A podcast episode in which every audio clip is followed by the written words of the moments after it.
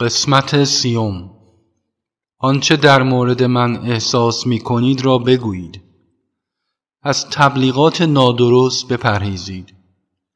آنچه را در دل و وجدان شما درباره من احساس می کنید بدون درنگ بازگو نمایید.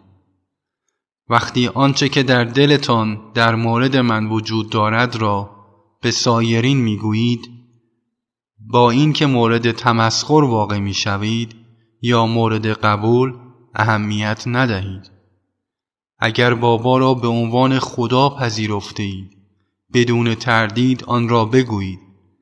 اگر فکر می کنید بابا شیطان است بدون اینکه بترسید آن را بگویید. من هر طور که به نظر شما بیایم همان هستم.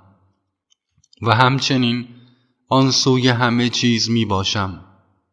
پس چرا در ابراز آنچه که درباره من احساس و فکر می کنید تردید به خود راه دهید و بترسید؟ آن را صادقانه بگویید. هر دوی آنها من هستم.